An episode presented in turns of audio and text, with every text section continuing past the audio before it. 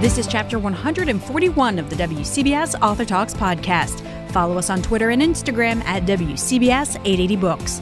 I'm Lisa Chernkovich. Coming up, we learn to drop the social media mask and live more truthfully with author Clare Pooley.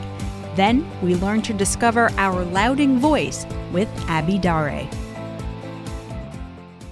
How many of us out there are guilty of having tons of friends on our carefully curated social media accounts, but not so many real life connections? Seriously, when's the last time you had an actual conversation with a friend? Not a text exchange or an email or a Facebook post. That modern day crisis sparks The Authenticity Project, the debut novel from Clare Pooley. In it, six strangers become connected by one green notebook that encourages its readers to share the truth about their lives. She spoke to us from her home in London and sets the story up for us. The story all revolves around this little green notebook and an artist who's 79 years old, and he's called Julian Jessup. And he writes on the front of the notebook, The Authenticity Project. And on the inside, he writes, Everybody lies about their lives. What would happen if you told the truth instead? And he writes the truth about his life, which is that he's very lonely and isolated since his wife died 15 years previously. And he then leaves the notebook in a cafe where it's picked up by the owner called Monica. And she writes her own truth in the book and decides that she is going to track down Julian and try and make his life better. Then she leaves the book in a in a wine bar where it's picked up by an addict called Hazard. And basically the book is passed between one person and the next, six different people, and they all leave a secret in the book and they all meet each other and their lives start to transform in different ways. So yes, that's that's the that's the basic story. And this happens to be a very personal story for you, right? Uh, yes, it is rather, because about five years ago, if you looked at my life on my Facebook feed or my Instagram feed, it all looked pretty perfect. And the truth is, it wasn't perfect at all because I was um, horribly addicted to alcohol and my life was, was really falling about at the seams.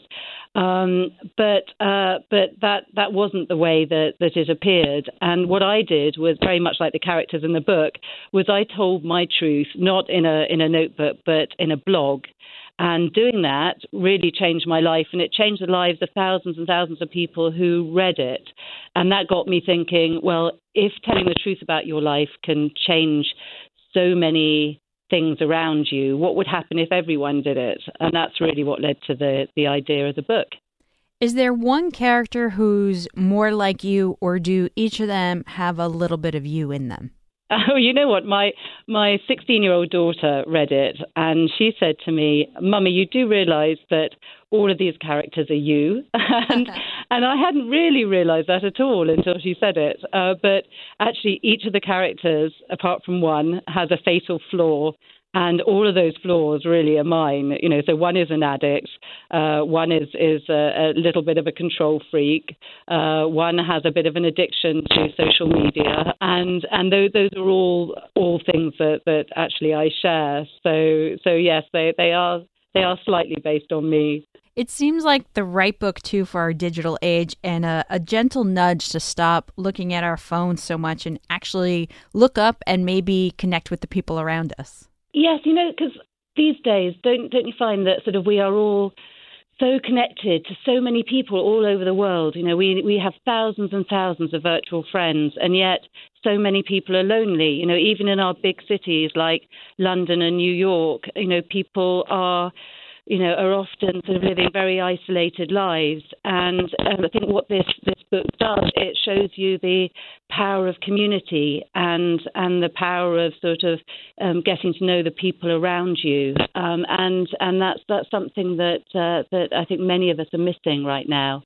And it's amazing too that people can have such strong feelings of loneliness and yet be in these cities of millions of people and have all these thousands of friends online and the human connection is missing. Yeah, and, and actually the book explores different sorts of loneliness too, because Julian is is lonely in the traditional sense, in that you know since his wife died, he he's just isolated himself and and he's lost contact with his friends and family. Um, but uh, Monica, the cafe owner, is um, you know is single and she's a, a feminist and she's um, you know she's always busy and she has people coming in and out of the cafe the whole time. And but what she really wants is a man to share it with. And there's a big tension there between her being a feminist and yet thinking well actually I don't want to be on my own. Um, and I think that's something that a lot of women struggle with. And um, and then you've got Alice the, who's an Instagrammer and a new mum. And uh, she's married with a small baby, but she's very lonely inside a marriage. And sometimes, you know, a marriage can be the loneliest place in the world. So, so yes, I think there are different ways of being lonely. Do you talk with strangers after writing this novel now? Um, yeah, I do much, much more than I used to, and and the other thing I, I'm very aware of now is is that you know everybody has stuff going on in their lives, and you know the thing about the Authenticity Project is it, it is all about the difference between what people show on the outside and and who they really are on the inside. So now you know when I see people you know, uh, at the school gates or, or wherever, I, and, and they're maybe a bit unfriendly or, or a bit sort of, you know, a bit off, I won't take it personally. I'll, I'll sort of think, well, you know, what's going on in their lives? Have they got a sick child or a, an aged parent they're looking after? I mean, everybody has something going on. I sort of feel like after reading the book that they they should have stacked a lot of blank pages at the end of it. That way, everyone who reads it can kind of write their little own thing around down and then pass the book around like its own little meta authenticity project. Oh, that would be so lovely. I mean, actually, I've already had people contact me saying things like, you know, I read the book and it made me want to look up um, a friend I hadn't seen for years, or I read the book and it made me really think about what I was posting on Instagram. Um, and uh, you know, I hope it does. You know, it's a it's a it's a very light, uplifting read, but I I hope that it also does make people think a little bit about their lives and and maybe do things slightly differently in the end, is that really what you want readers to take away from it? Uh, yes, I mean, I, I, I, I would like to. You know, life is is pretty hard a lot of the time, and and I would love them to just come away from reading this book feeling more uplifted and more positive about humanity, but then also maybe just to think a bit more about the people around them and what's really going on in in people's lives, and not to take social media seriously. You know, so it's so easy to look at in other people's Instagram feeds and it makes us feel depressed because it all looks so perfect. And just to remember that's not real life, I think that would be a good takeout. I think that's going to be a hard lesson for some people to learn. it's a hard lesson for me, even. So when I wrote the book. So, yes, I know what you mean. We've been talking with Clare Pooley. Her new book is The Authenticity Project. Thank you so much for spending some time and talking to us today about it, maybe opening some people's eyes to stepping away from that phone and talking to an actual real life person instead. It's a pleasure. Thank you so much for talking to me. In The Girl with the Louding Voice, readers are introduced to Adunni, a poor, uneducated Nigerian girl working as a housemaid in a rich family's home in the capital city of Lagos. And while she's been dealt a horrible deal in life, Adunni is brimming with hope and isn't one to acquiesce quietly. Author Abi Daré recently stopped by our studios and shared the conversation with her daughter that inspired the novel. So I lived in Lagos. I was born in Lagos in Nigeria, and I lived there for close to 20 years. And growing up, I lived in a neighborhood with a lot of other families, and I noticed that many of the families, including mine, were had young girls, sometimes slightly older, as maids. And one thing I noticed was that many of these girls were not educated. They come from poor homes in the neighboring villages. And Lagos is a city, so it's quite it's quite modern. And many of them were not well treated. And so seeing all that, I had a lot of questions growing up, but I was quite young then and questions I didn't voice.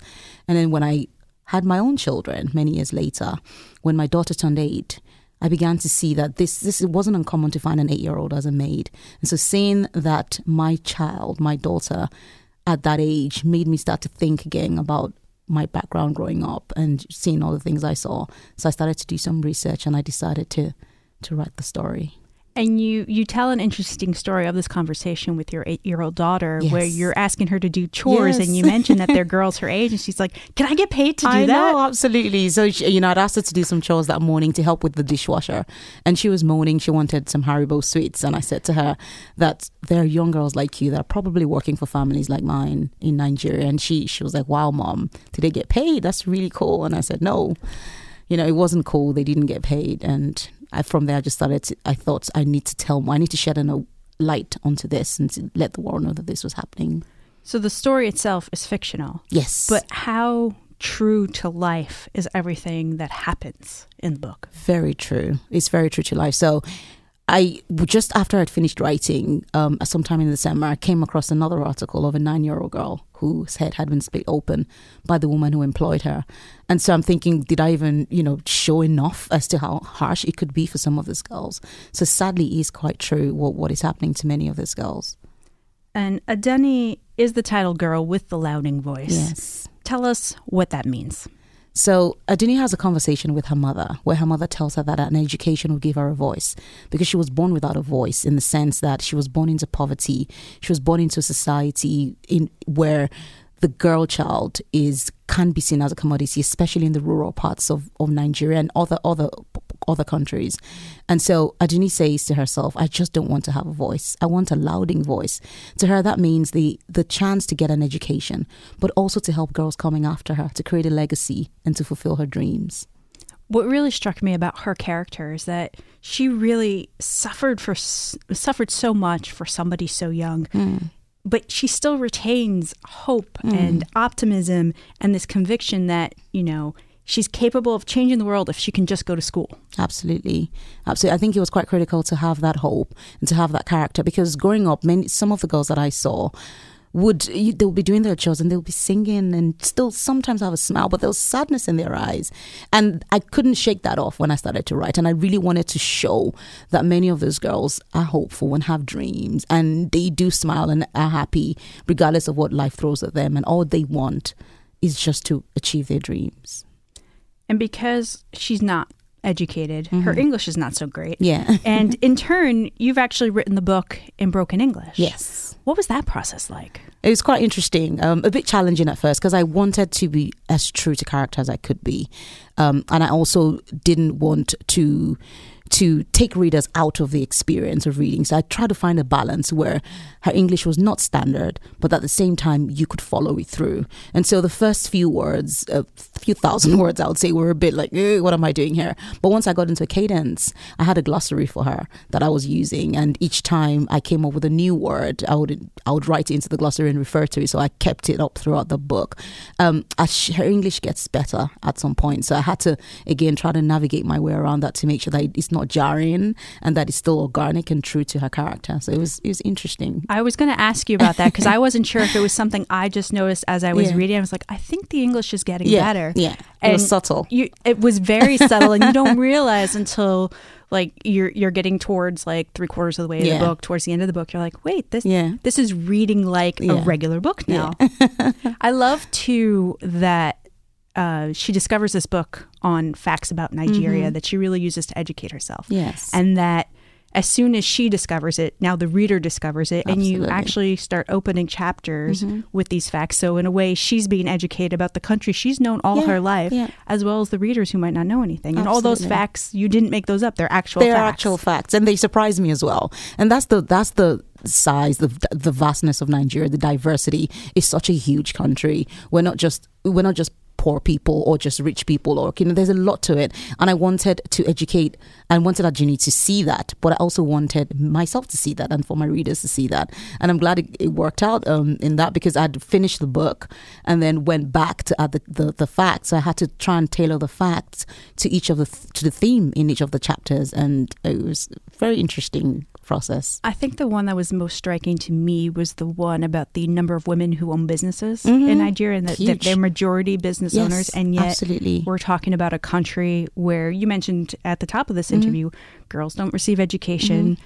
A lot of them are forced to marry young. They're subject to sexual violence. And these women, when they get married, they they're they're still beholden to their husbands. and that's yeah. still something that women are, are fighting against. Yeah, absolutely. And it's quite interesting to see the contrast. So, because of the size of the country, there's, I mean, there's there's wealth, but it only belongs to a small percentage, and then there's a lot of poverty. And seeing the chasm between the wealth and poverty, and the girls that are not educated versus those that are, it's, it's such a huge gap. And many of the women are doing phenomenal things, working. If you go into the markets, it's the women that are selling and pushing stuff. And then even even in the corporate world, the women that's striving to rise to the top of their careers and doing great things, but still women still suffer as they do all over the world. We still have to fight to be heard, fight to rise, fight to get paid equally as men. So there's still a constant fight against patriarchy. You mentioned that education, it's important to Adunni and it's, it's also very important in Nigerian society. Absolutely. Um, do you hope that a book like this will help bring about some sort of change in, in getting these young girls through school? Absolutely. I'm hoping that I can join the voices that are struggling to shed light on this, to create an awareness so that a conversation can get started towards positive change. There are a few charities doing great things, but I what I really want is policies to be in place against hiring young girls to make sure that young girls in poor areas are able to go to school and not have to pay for it, at least pay a little bit, so that it's as accessible to everyone for the 12 years of their first the first 12 years of their life. I think it's absolutely critical. I'm hoping that my book joins those voices that are doing this and shedding light on this. So, are you yourself a girl with a louding voice? Yes, What's the reception been like? incredible. It's been absolutely incredible. Um, from the point where it was acquired, it was it went through a publisher auction, so a lot of publishers were interested in it, right through to publication in, in the United States, which has just been amazing.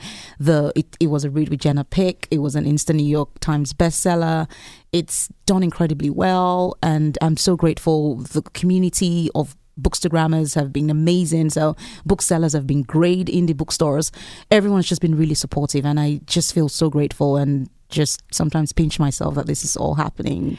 It's been great. And I think we have a little bit of a hint of what you hope readers take away from it. But tell me, what what do you really want readers who finish reading it when they close the book? What do you want the thought that stays with them to be? Apart from the fact that I wanted to shed a light on on a situation, I want readers to take some things from Adunni's spirit. She's courageous, she's resilient, she's kind, she offers kindness to people, and kindness from others is what has helped her to get to where she is. She is eternally optimistic, constantly looking forward to the future, and she doesn't give up on her dreams. And I think that's probably the most important thing I want people to take away from this that there will be obstacles and things will come across our way in life because that's life. But please don't give up on your dreams because you can achieve them. I love that. Thank you. And, you know, I have to say, after finishing it myself, it's one of those things you can't help but think whatever obstacles I may be going through now, they're nothing in comparison to what these poor Absolutely. girls are still going through in modern society. Yes, absolutely. Well, we've been talking with Abi Daré. The book is The Girl with the Louding Voice. Thank you for coming in and talking to us. Thank you for having me. and shedding light on these girls who deserve so much more than what life has handed them. Absolutely. Thank you for having me. It's been a pleasure.